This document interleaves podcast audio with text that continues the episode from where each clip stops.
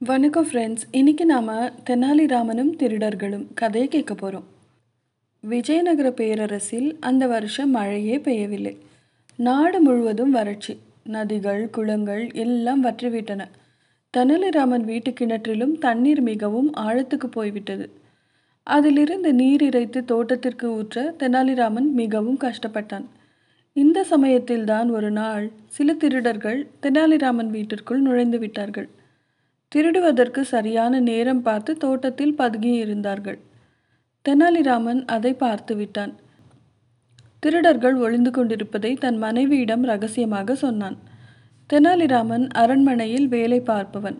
அவன் நினைத்தால் காவலர்களை கூப்பிட்டு அவர்களை கைது செய்யலாம். ஆனால் அவன் அப்படி செய்யவில்லை. அவனுக்கு ஒரு திட்டம் இருந்தது. மனைவியிடம் சத்தமாக பேச ஆரம்பித்தான். நம்ம நாட்டில் பஞ்சம் அதிகமாயிடுச்சு. திருடங்க அதிகமாயிட்டாங்க. தன் கணவன் சத்தமாக பேசுவது ஏன் என்று மனைவிக்கு புரியவில்லை. ராமன் தொடர்ந்து பேசினான். நாம் கொஞ்ச காலத்துக்கு வீட்டில் இருக்கிற நகைகள் மற்ற விலை உயர்ந்த பொருட்களை எல்லாம் பத்திரமா எங்கேயாவது ஒழிச்சு வைக்கணும் என்றான். மனைவி ஒன்றும் புரியாமல் தலையாட்டினாள். எல்லாத்தையும் பத்திரமா பொட்டிக்குள்ளே போட்டு கிணத்துக்குள்ளே போட்டுடலாம். பஞ்சம் முடிஞ்சதோ திரும்ப எடுத்துக்கலாம் என்றான். மனைவியிடம் ஜாடையாக ஏதோ கூறினான். அவளுக்கு விஷயம் புரிந்தது. அவர்கள் இருவரும் தேவையில்லாத பொருட்கள் எல்லாவற்றையும் ஒரு பெட்டிக்குள் போட்டு தூக்க முடியாமல் தூக்கி கொண்டு போய் கிணற்றில் போட்டார்கள். அப்பாடா நகையெல்லாம் பத்திரமா இருக்கும் என்று சத்தமாக சொன்னான் ராமன்.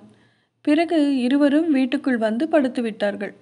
இதை பார்த்து கொண்டிருந்த திருடர்களுக்கு ஒரே மகிழ்ச்சி என்று நல்ல வருமானம்தான் என்று நினைத்தார்கள். கிணற்றுக்குள் இறங்கி பெட்டியை எடுக்க பார்த்தார்கள். அது ரொம்ப ஆழமான கிணறு. எனவே அதில் இறங்க பயந்தார்கள். நிலா வெளிச்சத்தில் கிணற்றுக்குள் எட்டி பார்த்தார்கள். நீர் குறைவாக இருந்தது. தண்ணியை எடுத்து வெளியே எரிச்சிட்டா பெட்டியை எடுத்துடலாமே என்று ஒருவன் கிசுகிசுத்தான். மற்றவர்கள் அதை ஒப்புக்கொண்டார்கள்.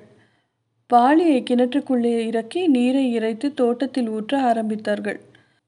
பல வாளி தண்ணீரை இறைத்தும் பெட்டி தட்டுப்படவில்லை. விடாமுயற்சியுடன் தொடர்ந்து இறைத்து கொண்டே இருந்தார்கள். அப்போது சேவல் கூவியது இன்னும் சிறிது நேரத்தில் வெளிச்சம் வந்துவிடும் என்பதை திருடர்கள் புரிந்து கொண்டார்கள். கிளம்பலாம் மீதி தண்ணியை நாளைக்கு இறைக்கலாம் என்றான் ஒருவன்.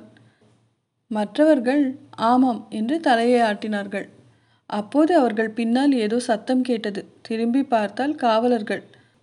அவர்களுக்கு பக்கத்தில் தெனாலிராமன் நீங்கள் நாளைக்கு வந்து தண்ணி இறைக்க வேண்டாம். இன்னைக்கு இறைச்ச தண்ணியே இன்னும் ஒரு வாரத்துக்கு போதும். இப்போ இவங்க கூட போங்க என்றான். அவர்கள் போனதும் தோட்டம் முழுவதும் இறைக்கப்பட்டிருந்த தண்ணீரை பார்த்து ராமனும் அவன் மனைவியும் மகிழ்ச்சியாக சிரித்து கொண்டார்கள். மறுபடியும் இன்னொரு நல்ல கதையோடு சந்திக்கலாம். அதுவரை வணக்கம்.